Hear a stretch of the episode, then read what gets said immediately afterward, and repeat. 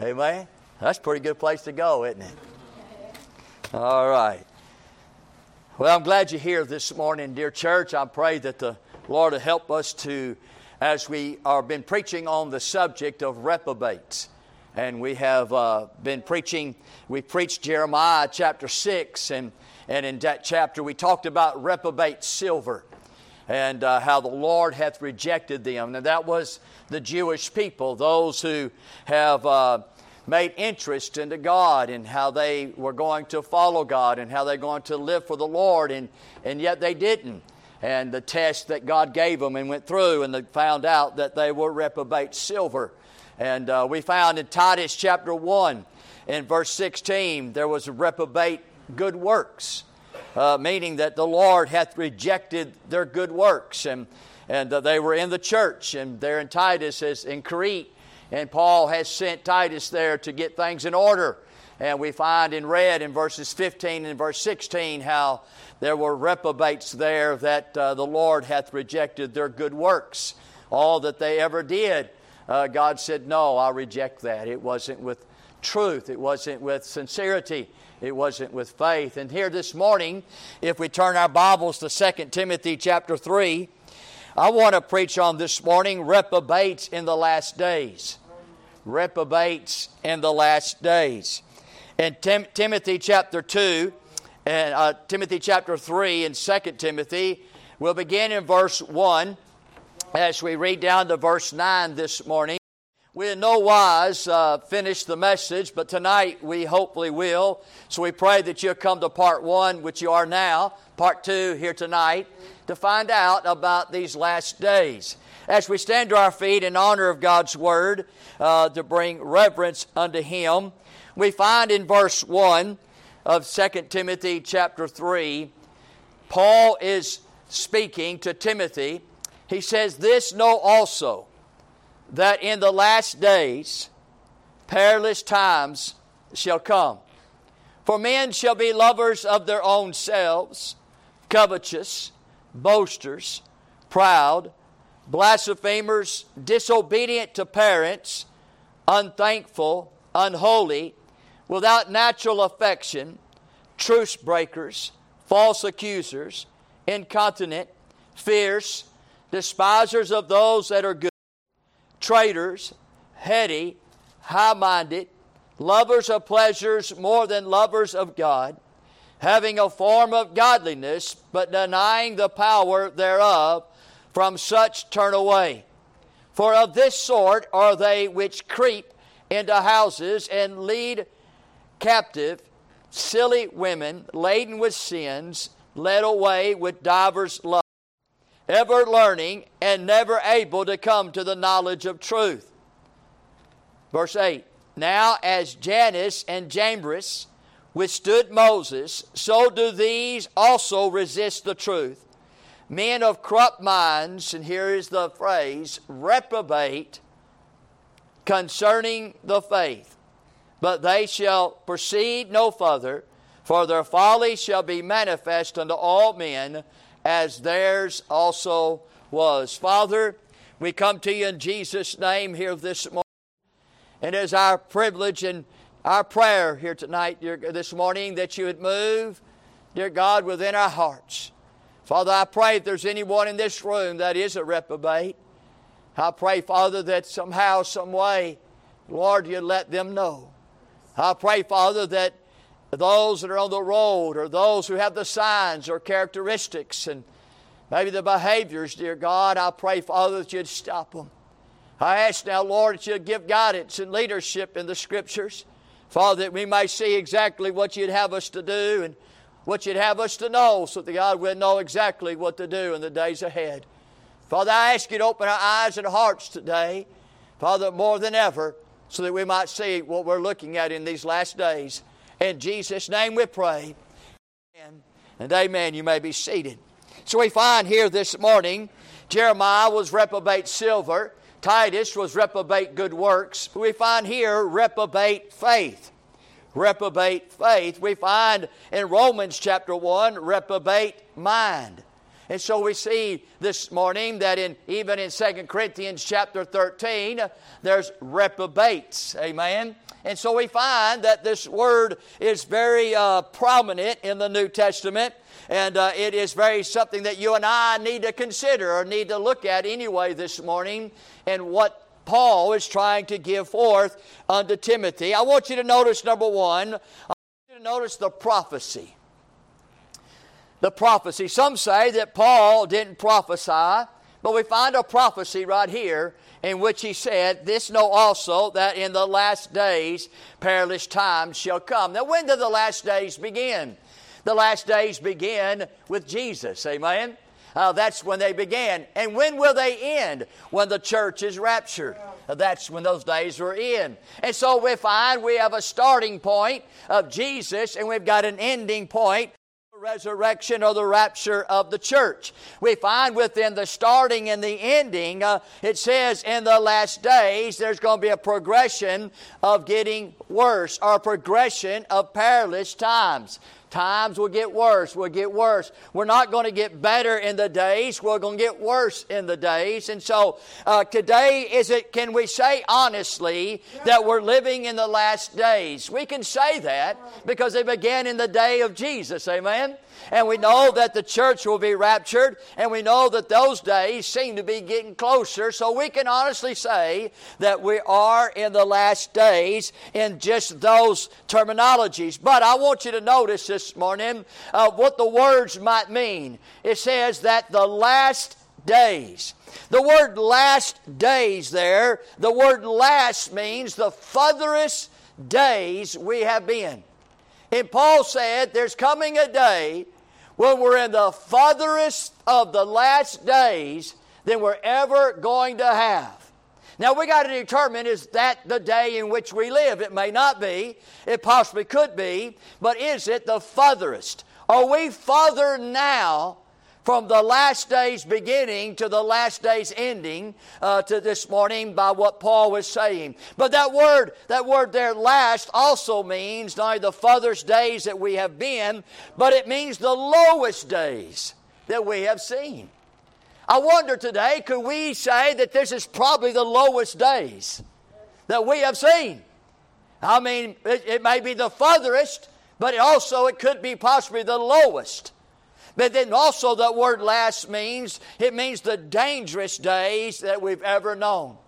Now, those three terms for that word last would also be important to you and I to know that in these last days, the days before the rapture will take place, that it's going to be the most dangerous days, it's going to be the most uh, furthest days, and it's going to be the, the lowest days uh, days like we've never seen before, things that we are going to look at and, and say, wow, and say, man, how did we get here? Uh, how, how are we going to get out of this hole? I mean, it just seems like it just gets worse daily. It just seems like by the year uh, we get darker and darker. And that may be so, amen, in the last days. And Paul was saying that in these days, as the furthest and the lowest and the dangerous, he calls them perilous times. Perilous times. Now we got to know what all that means this morning. It means that it means difficult days or difficult times. And difficult times means that we're in days that are not easy. We're in days that are not smooth. We're in days that are not just uh, that are just kind of calm. We're in difficult days. Amen. Paul said there's coming a day in the last days when it's going to be perilous times. It's going to be difficult. Number two, that word perilous means dangerous times. There's going to be danger. Danger everywhere. Danger in all places. Danger at home, danger at church, danger at school, danger at work, dangerous times. Dangers from all angles. Danger from every situation. Danger from when we think that everything is good and without danger, there's danger. Dangerous times. Thirdly, that word there, perilous, means depressing times. Times of depression. I guess we're probably in no greater day than depression than we are today. There's probably not a greater time where there's more suicides of young people than it ever has been. It's the highest of the rate of all entire history of the United States of America, the suicide rate is. We find depression. There is more depression going on with pills and with the therapies and psychiatrists and psychologists than ever before. It's huge. It's out of whack. It's out. It's warped. Amen. Uh, money that's involved and paid for uh, getting our depression from being depression to a place where we can just live. Amen. So depression, and the Bible says in these days, so it's going to be depressing times. It's going to be demonic times uh, times where the, the spirit, which is the devil, or the evil spirit, or the spirits are called unclean spirits, will run rampant. It will be going through and moving fast and moving on and, and moving in the people and own people. And, and you know what? If you're not saved this morning, uh, there is a good chance this morning that you're full of the devil. If you're not born again this morning, it's a good chance that you're going to get full of the devil. See, us that are saved and born again, the devil can never indwell us. The devil can never take us. The devil can never possess us. Amen? That's one reason to get saved this morning, so that the devil can't possess you. But if you're not saved this morning, the devil can and probably has. And really, if the truth be known, you are full of the devil. We find, we find in the demonic days, if you remember in Matthew chapter 8, in verse 28, you might remember the story. Uh, there was a two men out there, and they were in the tombs. And, and while they were in the tombs, they were cutting themselves, and, and they were screaming and yelling and living among the tombs and living up in the mountains. And they were naked, and uh, I guess you would call them just crazy guys, crazy men. Uh, yet they were possessed with the devil. And the Bible says that they were fierce. Well, that word fierce there and that word perilous means the same thing. It means that the times that Paul's talking about are going to be demonic times. It's going to be times, friend, when it brings in such peril because the demon and demons are so rampant and moving in and moving through by the way of drugs, by the way of sex, and the, by the way of anger, and by the way of killing, and by the way of murdering, and by the way of doing things today that are just harmful and ungodly. We find fierce, savage would be that name. We also notice uh, that it will be degrading times. Perilous times mean degrading. Uh, times that we've seen better times. We've seen higher life.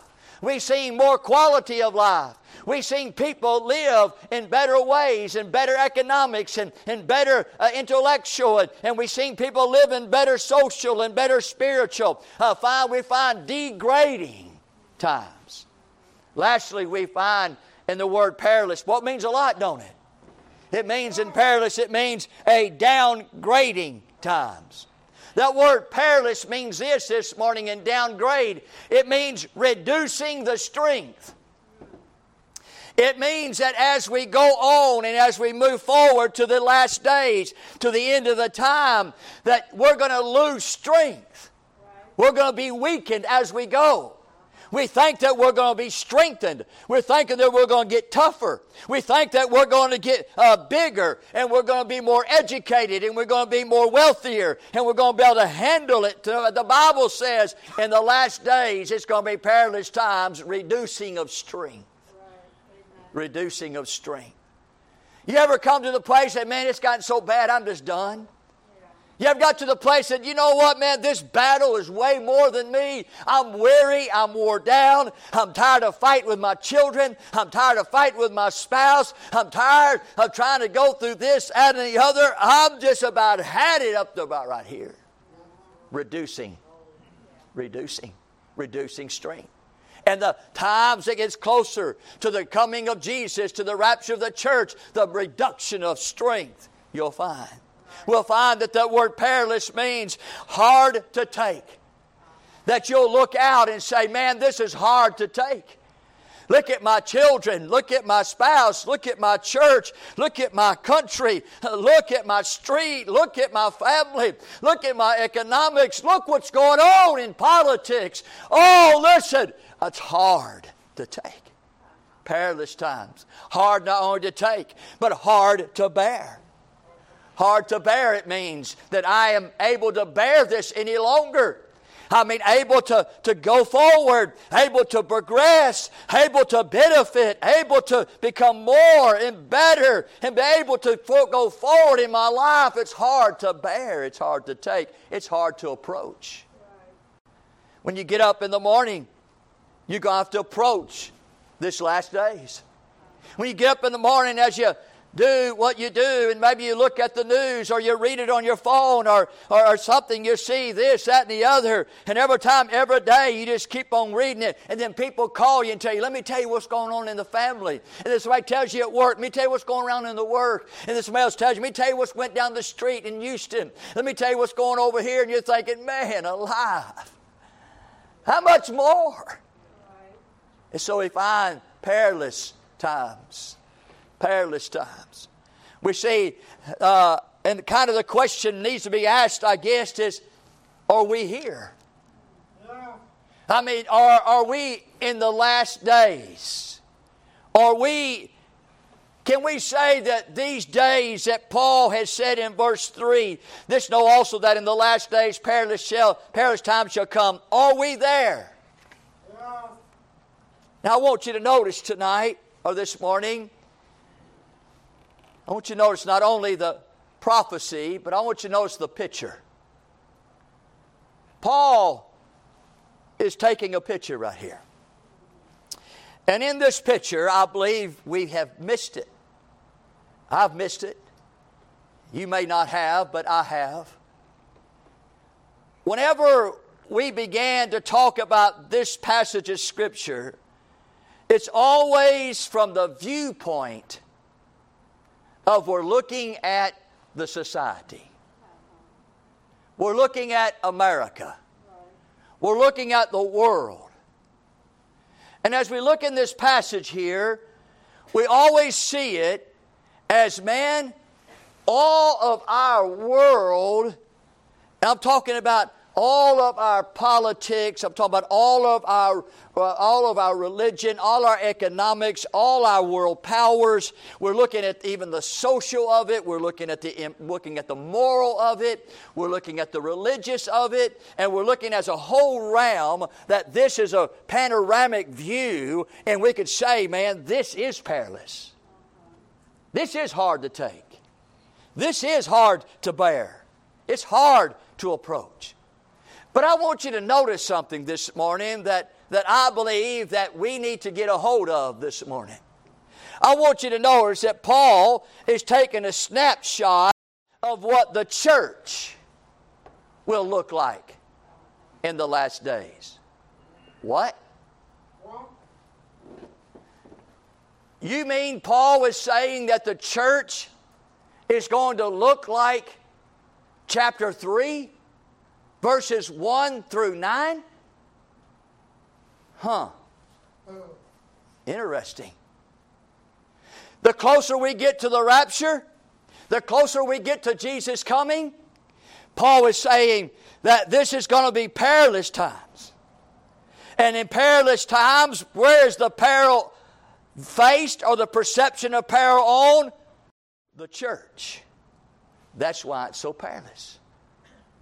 That's why it's hard to take. That's why it's hard to bear. Half of our church this morning is empty. In the heart of everyone in this room this morning, you ought to say it's hard to take. It's hard to bear. Family members are not here this morning. That ought to be in your heart. That's perilous to me. Amen. You see, when we start seeing it from the professed church to the practicing church, and these are the two people that's in the picture that he's fixing to bring to us professed church and practicing church. They're two different people, but in the same church. We find the picture in the two groups is this Professed church are those who profess Christ.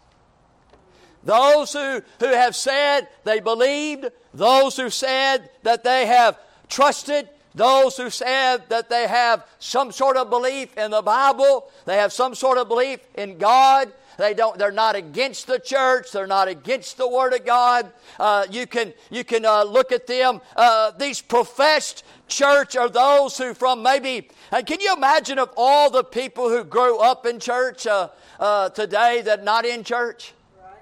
Hey, can you imagine today how many people's homes, if we could went, go to their homes this morning and find Bibles in their home?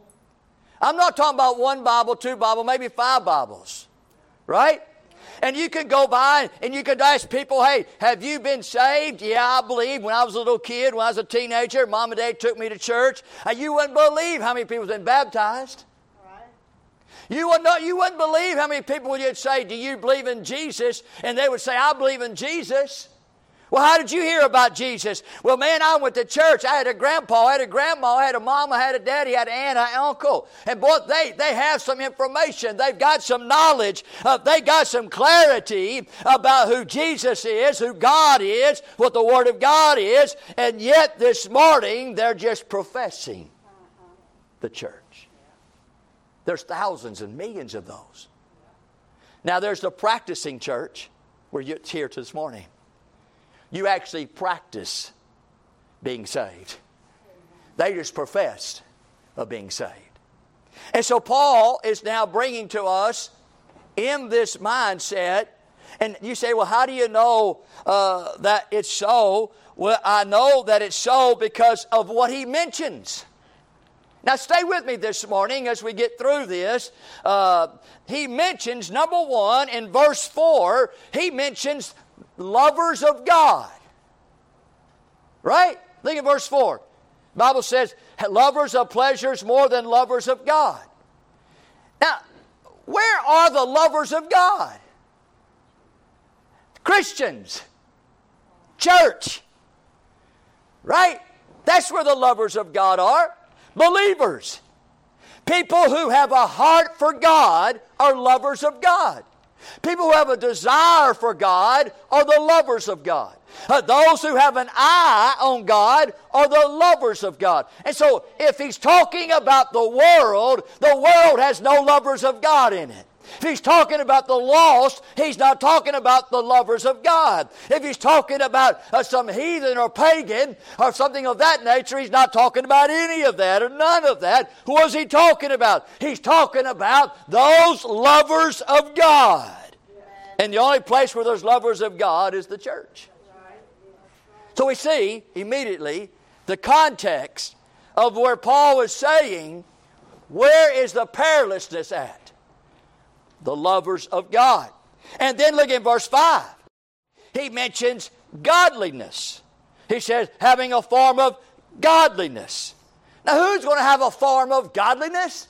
Christians, believers, church. That's who has godliness. That's who has the form of godliness. If you're saved, morning you have a form of godliness. All of us that are born again have form of godliness. Again, Paul is now taking his focus and zoning in and say, I'm not talking about society. I'm not talking about world. I'm not talking about culture. I'm talking about godliness. And where's godliness? In the church. Where is lovers of God? In the church. Thirdly, I notice he mentions truth in verse 7. Knowledge of truth. Who is hearing truth? Who is around truth? Who is teaching truth? Church. Believers. Christians. Those this morning that are what you would say is uh, the followers of truth. Amen. They're, they're in truth. They're about truth. They're of truth. And that's in the church. And so we find that he mentions uh, truth, godliness, lovers of God. And then he mentions in verse 8, he mentions faith. He says, uh, Men of corrupt minds reprobate concerning the faith. Now, where is faith? Faith isn't in the world or society or culture. Faith is in church. Faith is amongst the believers. Faith is amongst the Christians or the Christianity.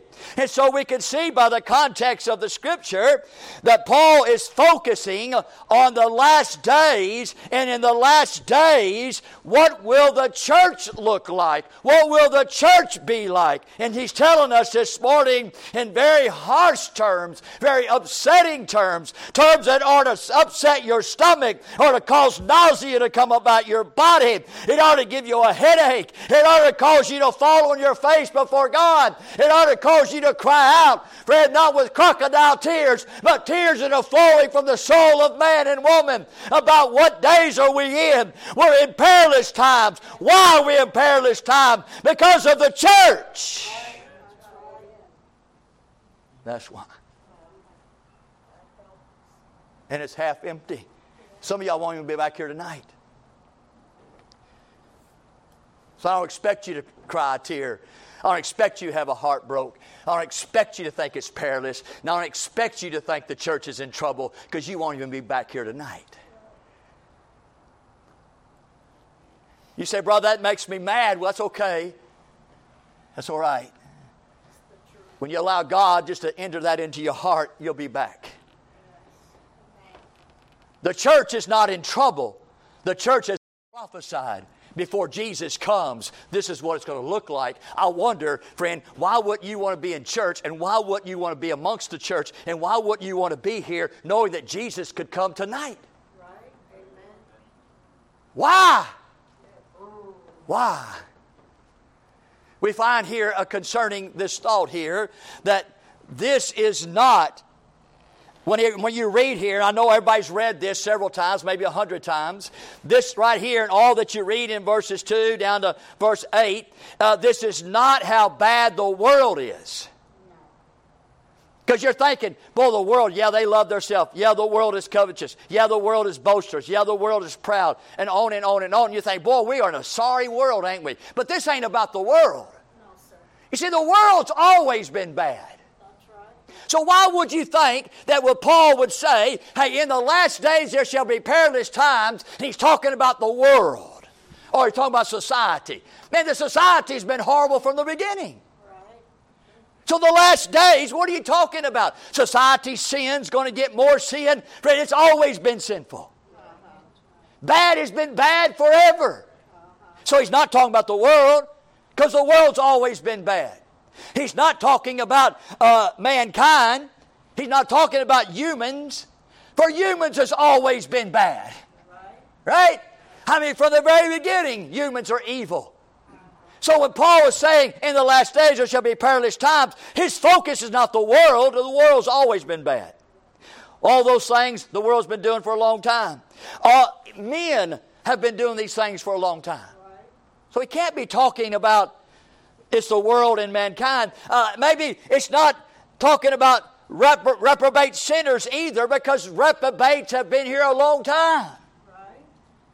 Reprobates are reprobates. So, what's he talking about? Well, he's talking about here that this is how reprobate that the professed church is. Let me say that again. He's talking about how reprobate the professed church is. Not mankind, not society and world and culture, and not reprobates that are just flat out sinners. But he's talking about professed Christians, professed church who say they believe. They say Jesus is in their heart. They say that they love Christ. They say everything that needs to be said concerning that, but yet they're reprobates.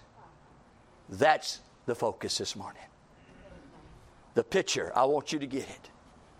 The picture. You can't be in both churches this morning. You can't be in the professed church and the practicing church. You can't be. You might be able to be in the same church like this morning, Glory Baptist Church.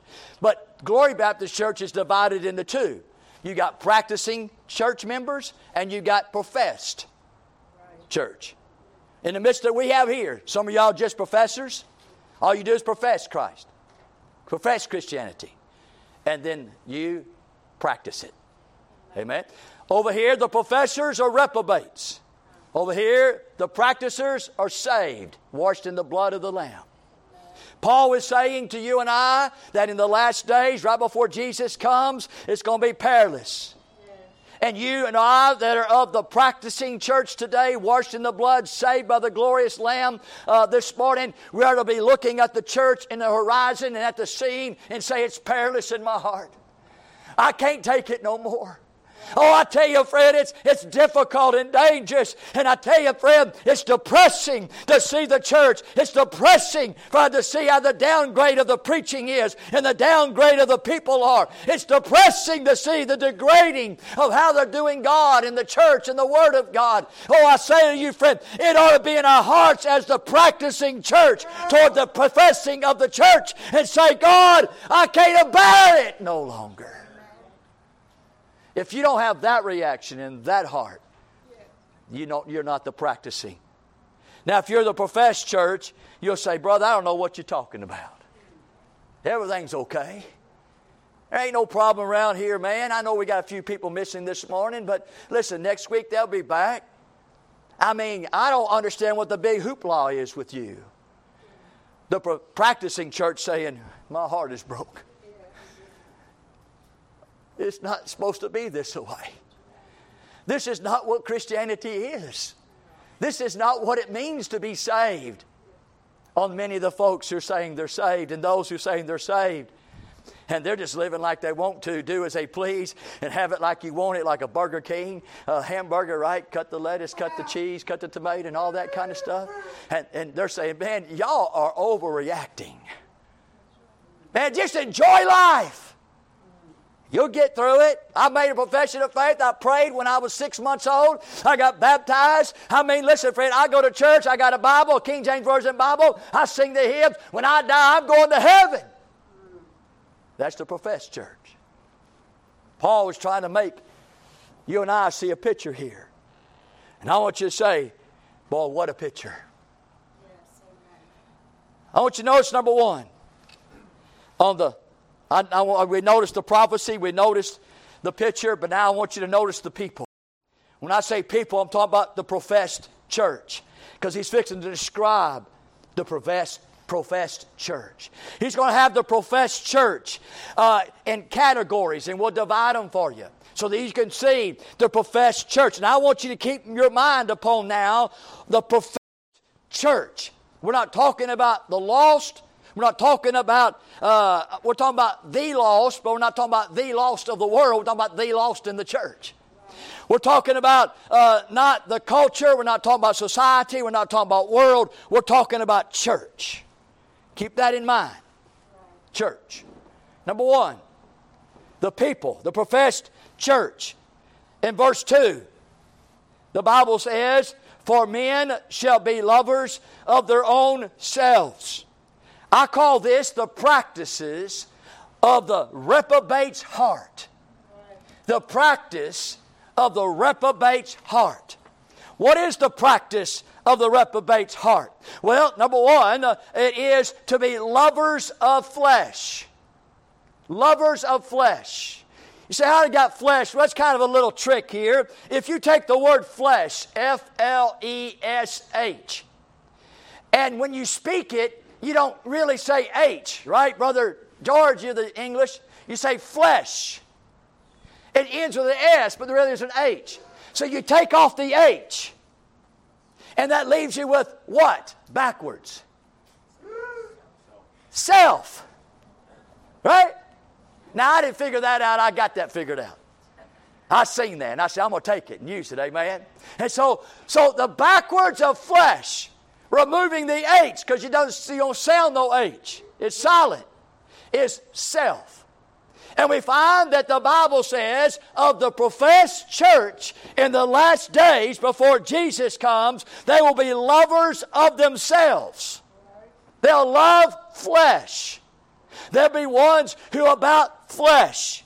We find in the days in which we live today, uh, go, if we go back to Genesis, just, just, just to show you, so that you can understand and know that this just doesn't happen in this time. But if you go back to Genesis chapter 2 and verse 25, you'll find the Bible says that Adam and Eve were naked, right? And they were not ashamed. Okay? So you come to Genesis, uh, Genesis chapter 2, verse 25. You come up chapter 3. They sin in chapter 3. And at the end of their sin, the Bible says that Adam and Eve were naked. Right. And the Bible says they were ashamed. Right. You know what that began? A self awareness. Before, without sin, they had no self awareness. They were naked, but they were not ashamed. And now, since sin came in their life, they're naked and are ashamed. And they had to cover themselves up with leaves, right? Because of that. Self awareness. Where did we get this thought of self? It got back there in the garden. It came whenever we became so self aware. And you know, that's the society of today self awareness. Everything is so self awareness. It's all about my awareness. It's about me and where I go and what I wear and what I look like and what I want to eat and where I want to go and what I want to do. And it's always about that. And we, the church, then we find ourselves getting caught up in this time of loving flesh self awareness. We find, you say, well, I don't know if that's true now. Well, we live in the I generation, don't we? When did that come? At the end. I'll tell you something else that we live in. We live in the me generation. Y'all find that? Me generation. It's called me, me, me generation. Look it up. You'll find it to be so. Today, we're in the me, me, me generation. Hey, we have iPads. We have iPhones. Now, don't tell me this morning uh, uh, that the devil don't have no craft about him. Don't tell me this morning that our society in which we live in this morning is not held by Satan himself. Don't tell me this morning that our governments and our higher institutions of education and our businesses of, of Wall Street, friend, are not connected to the devil. Friend, you'll find that it's on purpose. That we are living in an I generation, in a me, me, me generation with an iPad and an iPhone. Oh, it's behind the scenes that you and I need to wake up and smell the roses and find out Listen, friend, the Jesus is about to come, and Jesus is on his way, and the devil doesn't know. We don't know, but we knows he's coming, but we also know the Antichrist is coming. And friend, we'll find that's right along with his mindset is I. I. We see in our church today things who might be so simple, and I don't want to make a big deal out of them, but I just want to tell you the truth. I want to take, for example, this morning, uh, YouTube. I wonder this morning what YouTube's about. You can say it. Who? You. The only reason why there's YouTube is because there's a you. Right. It would just be called tube. YouTube. You know how many of the churches are on YouTube? You know how many church members are on YouTube? You know how many church members who just love YouTube? And they don't know they're getting sucked in to the society of lovers of self. You say, I don't love myself, then get off of YouTube. You say, Oh, brother, I can see right now this morning is going to be kind of a, a rough ride. I'm just telling you, Fred, we're in the last days. People will be lovers of themselves. And when, Fred, you get to YouTube, it's because you are on the tube. What do you want me to do, brother? I just want you to listen and let me know. Can you guess who this is for? You. Fitting right in. They even have a word now in the dictionary called this selfie. Oh, brother, that's innocent. Oh, listen, uh, you kind of drawing the line now. You kind of crossing it. You kind of start a fire. You kind of meddling now. Selfie. Why would somebody take selfie? Why would they get their phone and reverse that deal and put their phone up there and they go,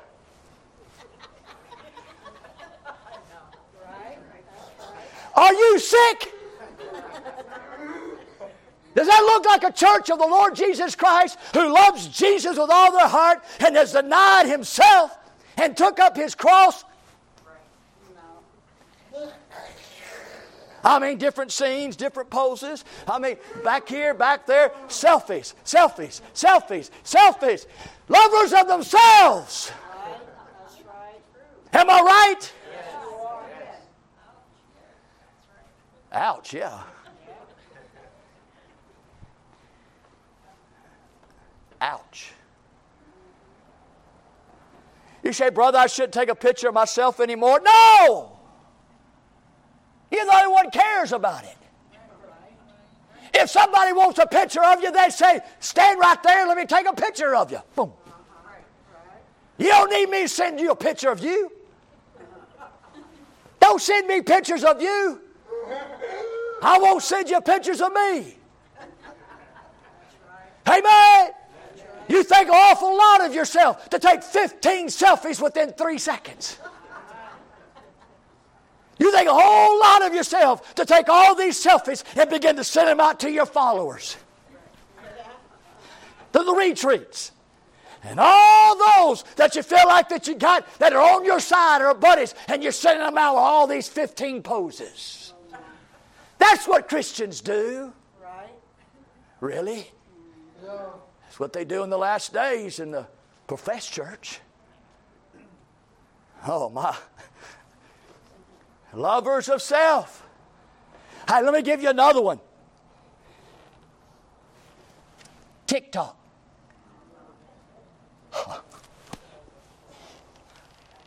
TikTok. Why? What's wrong with TikTok? Well, if you look, if you look on TikTok or you look on Google, and you pull up TikTok, you know what it's going to say right next to TikTok? It's all about you. Same evil spirit. It's all about you. TikTok. TikTok. TikTok. Can you guess this morning why this would be the most popular and the most downloaded in all the world? Can you guess why it is? It's all about you. You get, you get longer captions of singing. You get longer captions of doing something like fishing or like skiing or like whatever, but it's all focused on you.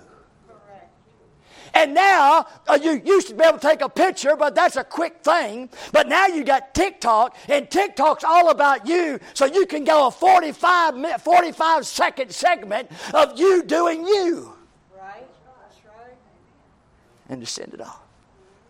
Not only do you get a snapshot of me, but you get a 45 second continuation of me. It's about me. TikTok. Say why it's the most popular and the most downloaded? Think, church. Think. Lovers of self. Lovers of self.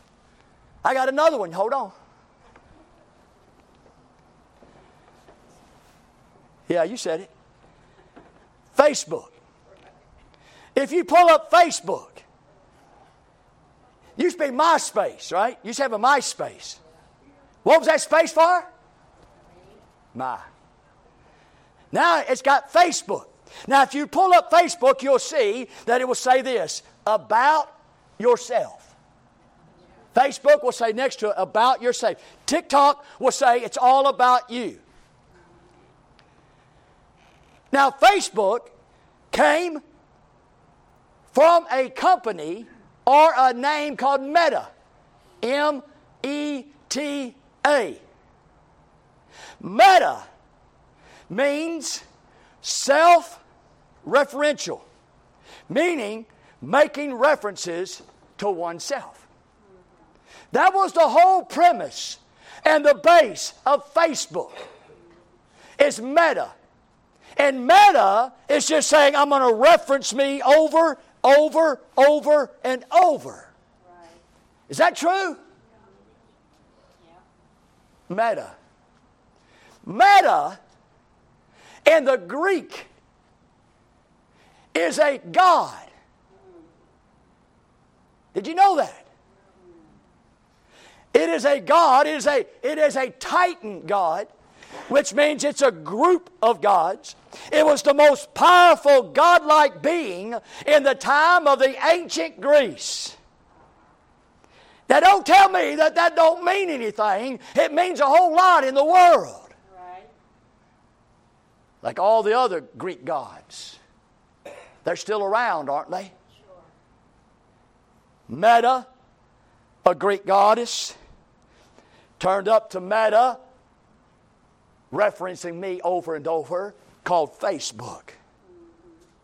And I'm on Facebook, I'm on TikTok, I'm on, I'm on these agendas, I'm on these social medias because I just want to share me. I just want to, to make sure that everybody knows about me. I just want to make sure that everybody knows where me goes and, and who's with me and how me gets there and what does me do when they get there. I just want to make sure that all my thousand followers can know and see of what me is. Because you know what? I'm surrounded with me and me takes care of me. You know what? They say if you can't love yourself, you can't love nobody else. Listen, that is out of hell this morning. Even the devil don't believe that. Right.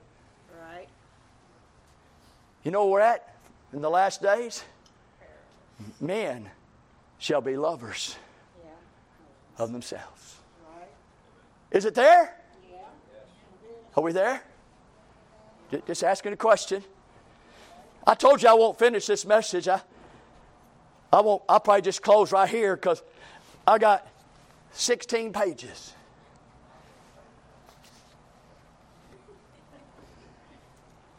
Nor do I notice self awareness, self love, self rule, self will, self centered, self seeking, self absorbed, self acceptance, self justification, self worship. This is the church. If we would take a poll of everybody in this room, how many of y'all, TikTok, Facebook, uh, all the other mediums, and you're taking selfies and you're doing all this kind of stuff because you want to upload and you want to, to promote you and you want to bring you to your best and you want to show everybody in the world how wonderful and glorious, grand, and, and beautiful that you are. I wonder how many in this room's doing that. You're right there. And this is on the first practice. You're right there. You're right there. You say, brother, but I'm saved. I'm not saying you're not saved. I'm just saying that yourself is more than Jesus. Right. I'm just saying that you spend way more time on you than you do on Him. You spend way more time complimenting and promoting you and lifting you up than anybody else. The Bible says, esteem others above yourself. Bible says, love one another, not love you. The Bible says it teaches us very clearly to deny ourselves, to be crucified unto the world, and the world crucified unto us this morning. You know what's wrong with the church this morning? It's full of flesh. Right. That's. That's what's wrong. It's in the heart. It's in the heart. The me, me, me generation it's a lazy generation. Those who are all about them are lazy. Not is it a lazy generation, it is an entitled generation. When you are self accepted and self justified and self worshiped and self loved and ruled and willed and centered and you're self seeking and self absorbed, you are absolutely entitled. You're entitled. Everything has to meet you and your standards. You go to school when you want to go to school. You get a car, you get married, you live, you go, you go. It's everything is on your terms, self entitled. That's why we find in America today there's so many people on welfare. There's so many people today that's milking the government. There's so many people today who don't want to work, who is not going to work, and yet get checks and get this and get that and get phones and get help on their rent and get help on their cars and get help on their medicines and get help in the medical. Friend, it's millions and trillions of dollars of our tax paying dollars that are working hard who are not entitled giving to those that are self.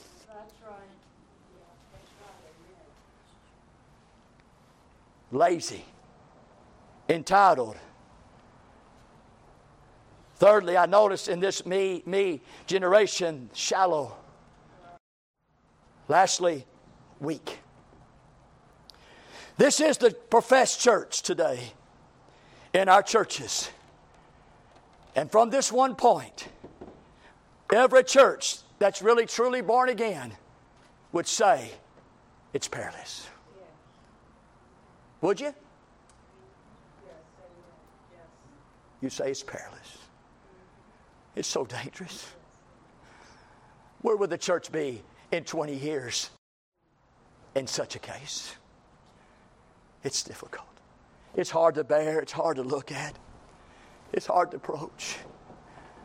It's so downgrading. It's so degrading. The hearts of the professed church is full of self and it's rotten. It's rotten. Many people won't come to this church because we don't have a choir. Many people won't come to church today because we ain't got this big youth group. Many won't come to church because we're 800 feet off the main road. Many will come to this church because we preach out of the King James Version Bible and won't compromise. Many will come to this church because we sing out of hymns and we have a guitar that leads our singing. Many will come to this church uh, because of we believing that you're going to love Jesus, you'll live Jesus. I can go on and on and on. But all that equals to self. That's all that equals to self. It's rotten, rotten flesh. The practice of the reprobate's heart is pure flesh, self. I would say this morning as we stand to our feet and our heads are bowed that I'd put myself in check right now. I'd check myself out. I'd say, well, if the last days this is what the church is going to look like, and I am in the church, I am of the church, have I found myself being way more about self than I should have? So you can stop that this morning. You can repent of it. You can come to the place and say, you know what? I'm no longer going to allow self to control my actions, my behaviors, and my attitude any longer. I crucify myself.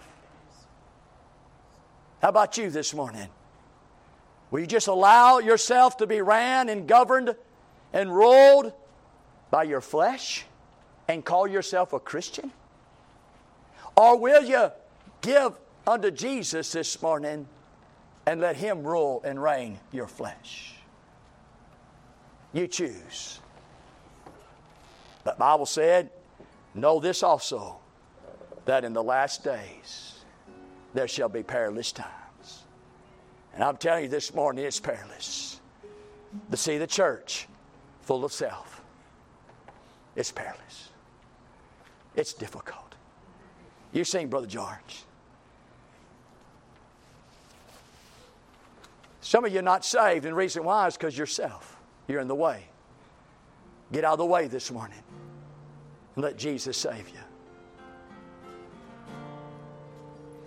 Self. Self. Men shall be lovers of self. Men shall be lovers of self. Men should be lovers of self. God, help me to rebuke myself. God, help me to put down myself. God, help me not to think more highly of myself than I ought to think. Oh, God. Help me, dear God, to do an examination. Am I lifting up self? Is self really what it's all about?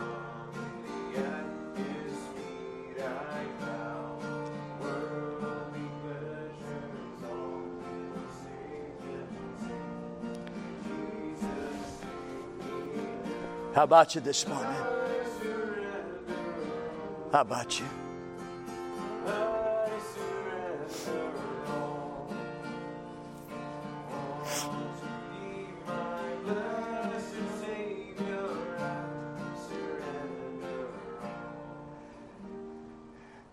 As a pastor this morning, my heart is broke over the church. I would recommend this morning that you come back tonight. If you are that practicing Christian, you want to know about the last days and what the church is going to look like so that you can be aware of it. I recommend it highly so that we can understand this chapter and these verses so that we are ready.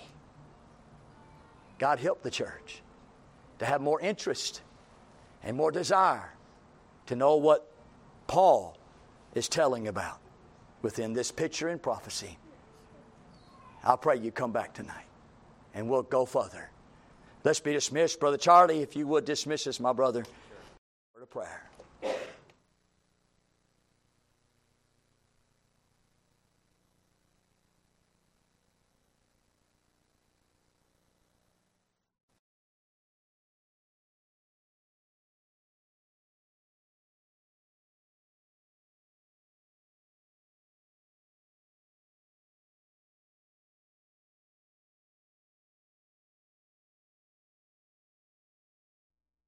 Ooh.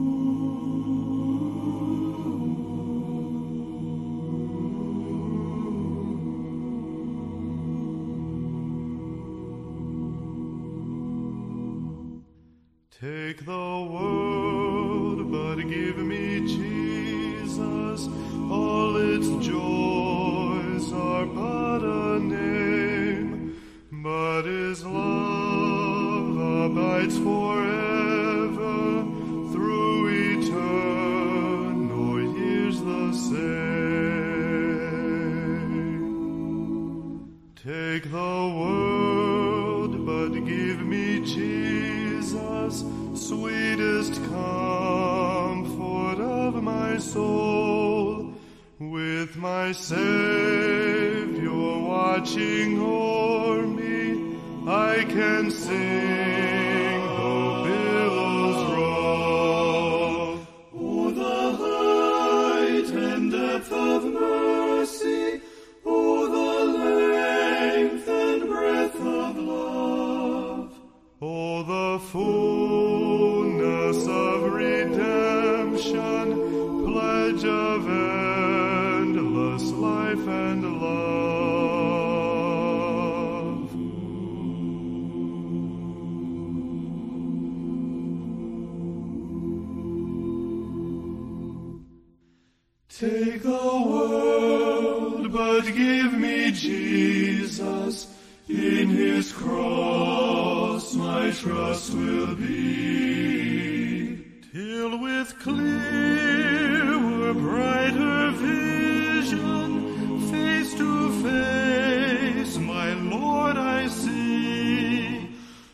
the.